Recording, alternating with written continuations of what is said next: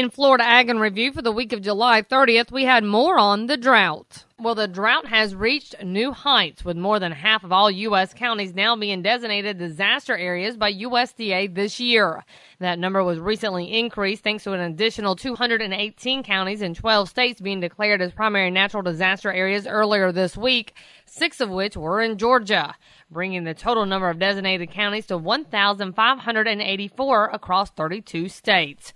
According to the U.S. Drought Monitor, 66% of the nation's hay acreage and approximately 73% of the nation's cattle acreage is in an area experiencing drought. And while Congress is mulling over a disaster aid package, emergency haying and grazing has been expanded on approximately 3.8 million acres of conservation land.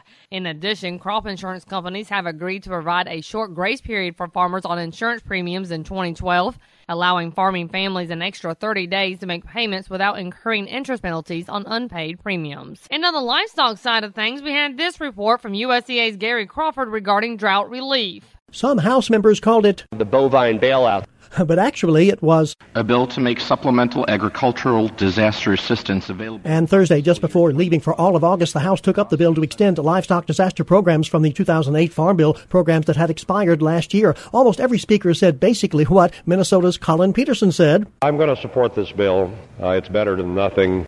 he and Iowa's Leonard Boswell agreed on another aspect. I have concerns about the conservation cuts that are used to pay for this assistance. Particularly since conservation programs have been one option to help feed the cattle under our current drought. Almost every lawmaker said they would rather have a five year comprehensive farm bill passed, and Peterson put this whole vote into perspective first. This is not going to solve any problems for anybody over August. Second, it would have to be passed by the other legislative body, the Senate, and Peterson said, This bill is not going anyplace in the other body. So Peterson said this livestock disaster bill vote was more to show support for producers than anything else. And we will wrap up for this week with Everett Griner on a crop that seems to need no assistance to be profitable. Somebody keeps records on just about every crop we grow.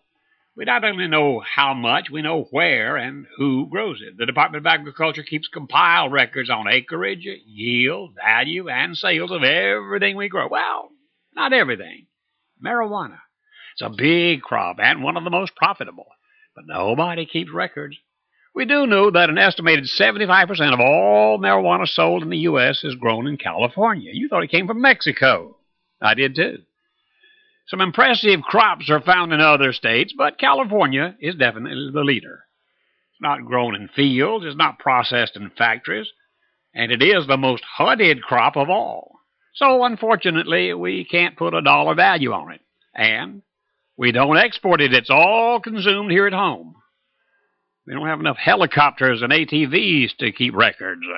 And remember, you can find these stories along with all the week's Southeast AgNet reports on our website at southeastagnet.com. I'm Julie McPeak with Southeast AgNet's podcast.